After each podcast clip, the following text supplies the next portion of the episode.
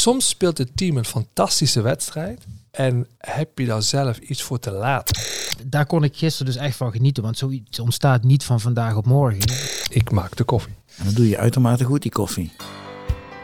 Welkom bij de podcast van Courageous Teaming. Een podcast over kiezen van moed en werken in teams. André, wat is de belofte van vandaag? Ja, ik heb de werktitel meegegeven. Het ongemak van op de achtergrond staan. En de belofte is dat voor een teamcoach of een leider, dat je dat ongemakkelijke gevoel van op de achtergrond staan, dat je dat te omarmen hebt. Dus de vraag, wat is nou mijn toegevoegde waarde? Dat ongemak, dat heb je soms te omarmen. Dus in een van de vorige podcasts hadden we het over dat je op de achtergrond heel veel resultaten kunt bereiken. En nu zeg je, dat is wel heel ongemakkelijk. Nou, de, de vorige podcast is meer, zou ik genoemd hebben, coaching from behind the curtain. Achter de schermen. Maar hier zijn we erbij. En voel je het ongemak, doordat je, je bent er wel, maar je staat helemaal op de achtergrond.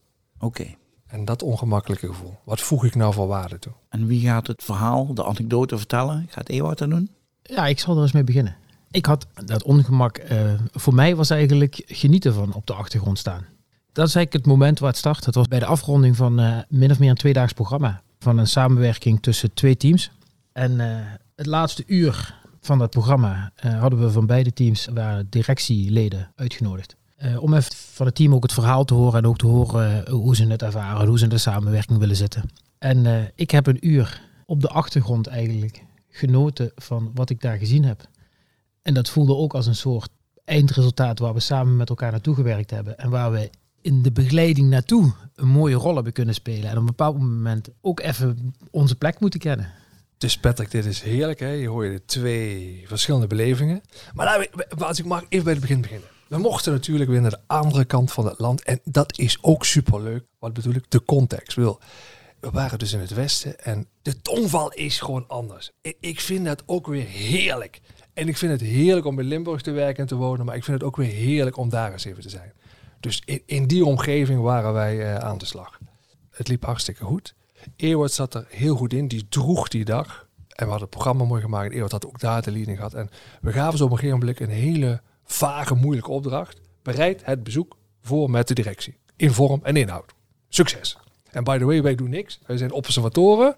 En we doen straks nou een uurtje een reflectiemoment, zoals bij de basketbal. En een uur later nog een keer. Maar that's it. Dus they are on their own. Ja, om daar één dingetje op aan te vullen. Het enige wat we erbij gezegd hebben, waar we jullie toe uitdagen, is dat zij ervaren en beleven en dus ook horen hoe jullie samenwerken en hoe jullie ook met hun willen samenwerken. Dat was eigenlijk de kern. Ja. En hoe? Dat zijn jullie. Dus er stond wel wat op het spel. Want in de middag komt die directie, eh, behoorlijk aantal. Het gaat ergens om. Eh, ze komen op het podium. Maar voor ons, het bereidt het maar voor.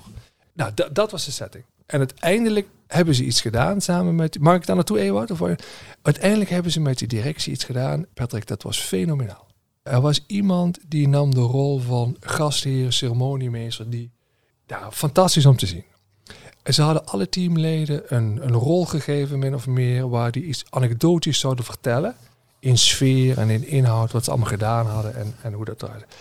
Dus Eeuw en ik stonden daar eigenlijk inderdaad, zoals Eeuw zegt, een uur lang te genieten. Ik kwam, nu ga ik even een heel sprong maken. Ik kwam s'avonds thuis en ik dacht, wat heb ik eigenlijk toegevoegd, man? Eeuwert stond als een huis. Die had het programma voorbereid en de teamleden hadden ook zoiets van... eh eh, een fijn Eeuwert dat je ons bij de les houdt en eh, prima. Dus ik zat richting Eeuwert zat ik, eh, op de bagagedrager. Normaal ben ik dan degene als de directie komt die het aan elkaar praat. Hè. Dat vind ik een fijne rol. Stond werkeloos te kijken. Dus ik kwam denk, dat vond ik een onge ben toen gaan hardlopen. Dit vond ik een ongemakkelijk gevoel. Want je wilt toch iets doen vaak, hè? Iets, iets van erkenning of, of wat, je, wat je denkt, dat, dat heb ik gedaan. Nou, dan kan ik mezelf goed praten. Ik heb twee mooie interventies gepleegd. Maar ja, totdat ook natuurlijk bij mij begon in te dalen. Ik dacht, maar dit is de hoogste vorm van waar een team kan komen. Namelijk zelf de dingen doen. Maar dan moest ik dus wel voor toestaan, even A, richting Ewoud. Van, ja, eigenlijk heb je me ook niet nodig. Want dat ging hartstikke goed. Richting de teams, die waren goed bezig. Dus dat ongemak, eh, ja, ook kunnen, anders kunnen zien voor jezelf. Ze zijn dus nu op dit verre punt aangekomen. En, en dat was de, ja, voor mij in ieder geval de, de eerlijke les, dat ik dat ook ongemakkelijk vond. Dan moet ik je natuurlijk twee dingen echt even op aanvullen of nuanceren. Het eerste is dat uh, André zichzelf wel een beetje tekort doet door uh, min of meer aan te geven dat, die, dat ik dat helemaal gedragen heb. Want dat is niet waar. We dragen dat samen. Misschien heb ik op sommige momenten wat meer op de voorgrond gestaan. Maar dat kon alleen doordat ik merkte dat ik continu met jou in contact was en dat we op dezelfde lijn zaten. Voor mij voelde dat gelukkig nog steeds heel fijn en gelijkwaardig. En dat andere, ik moest, dat, dat, ik kan het toch niet laten. Ik moest aan het eind van die avond, toen wij naar huis reden, denken aan een anekdote die een vriend van me ooit vertelde, die die bondscoach is. En die me vertelde uh, hoe die op een bepaald moment een, een halve finale wedstrijd op een WK speelt. En eigenlijk de kleedlokaal inkomt en in dit geval het damesteam hem bijna aankeek met zo'n blik. En wat heb jij nog toegevoegd? We hebben die wedstrijd toch zelf gewonnen. En dat dat een heel moeilijk moment was voor hem om te accepteren, omdat bijna niet meer gezien wordt dan door de groep waar je in al die jaren naartoe gewerkt hebt. Daar kon ik gisteren dus echt van genieten, want zoiets ontstaat niet van vandaag op morgen.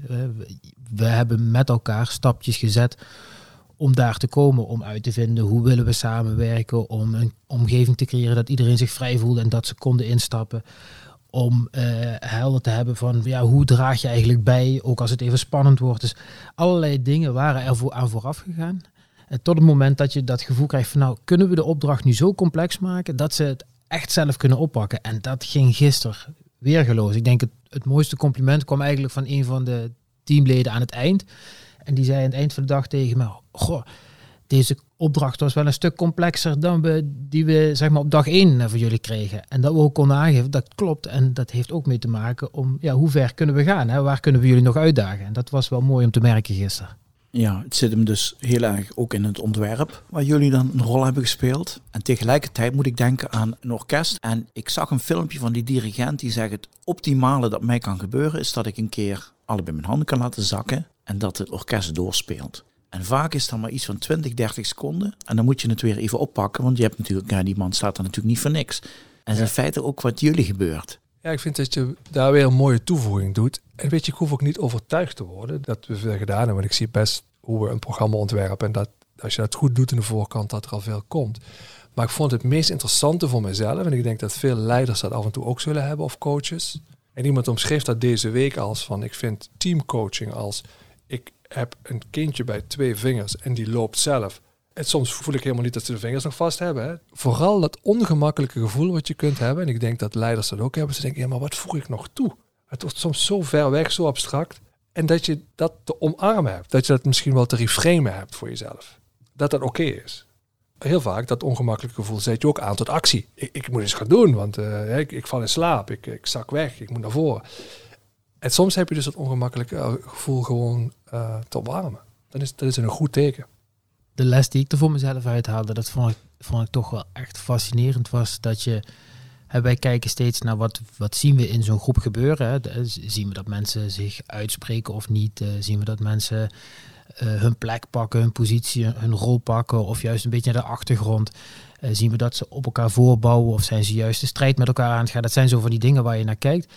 En wat ik mooi vond, wat ons lukte in die twee dagen, en dat, dat is misschien ook niet helemaal te plannen. Het is niet dat je dat van tevoren precies kunt aangeven, want het, ja, dat moet ook een beetje ontstaan. Is dat we eigenlijk de omstandigheden waarin ze dat deden steeds complexer maakten. Hè. Dus de, de opdrachten werden complexer, maar de, de groepsgrootte waarin ze dat moesten doen, die maakten we steeds een beetje groter. Nou, dat maakte het ook lastiger om dat te blijven doen. We voerden een beetje druk op doordat er een directie werd uitgenodigd. Nou, opeens ging het ergens om. Nou, je kunt nog spelen met, met de factor tijd. En zo kun je eigenlijk in de omstandigheden als coach allerlei dingen aanbrengen die het steeds uitdagender voor zo'n team maakt. Als het dan toch lukt om ze, weet je, zo'n zo mooi moment met elkaar, zo, eigenlijk zo'n mooie prestatie te laten leveren, dan kan ik daar echt van genieten. Als je voor je gevoel ze toch even echt naar, naar een situatie, een uitdagende situatie hebt gebracht. Ja, en de vraag die ik daarbij heb nu, want deze mensen zijn natuurlijk ook terug naar hun werk gegaan. Ja. Wat heeft ze dat opgeleverd? Hè? Wat betekent dat voor de manier waarop zij in het dagelijkse werk met elkaar samenwerken nu? Ja, nou, misschien is dat, daarom, vind ik daarom onder andere ons werk ook zo leuk. Kijk, we hadden hier ook te maken met teams waar zeer ervaren mensen in zaten als het gaat over samenwerken. En, en daar echt mee uit de voeten konden. En daar hebben we dan weer bij aan te sluiten. En kun je dus vrij snel naar dit soort mooie prestaties toe. Dus iedere keer moeten wij ook ergens inschatten, waar, zijn ze? En wat hebben wij dan te doen? En je hebt ook gelijk, om op je vraag terug te komen, dat kan nog steeds betekenen dat ze over twee weken een, eh, een knetterend probleem krijgen. En, en dat je dan weer wat te doen hebt. Dus het, het is ook een momentopname wat je dan met elkaar meemaakt. Wat ik vooral hoop is wat ze eraan gehad hebben, is dat ze, dat ze een soort succeservaring samen hebben. Dat ze hebben ervaren, shit, moest kijken wat voor lastige opgaves wij met elkaar kunnen slechten. En dat dat ook een bepaald vertrouwen geeft van nou wij gaan in ons werk vast nog wel eh, wat lastige situaties krijgen. Ook in de onderlinge samenwerking. Ook dingen die misschien anders uitpakken dan we van tevoren verwacht hadden of noem maar op. Maar dat dit soort ervaringen wel echt een, een fundament legt dat je daar met elkaar, uh, nou, dat je gewoon in staat bent met elkaar om die goed op te lossen. Dat je weet hoe dat te doen en dat je er vertrouwen in mag hebben dat je daar samen goed uit kunt komen. Ga voor meer informatie over Courageous Teaming en het werk van Ewout en André naar www.courageousteaming.com.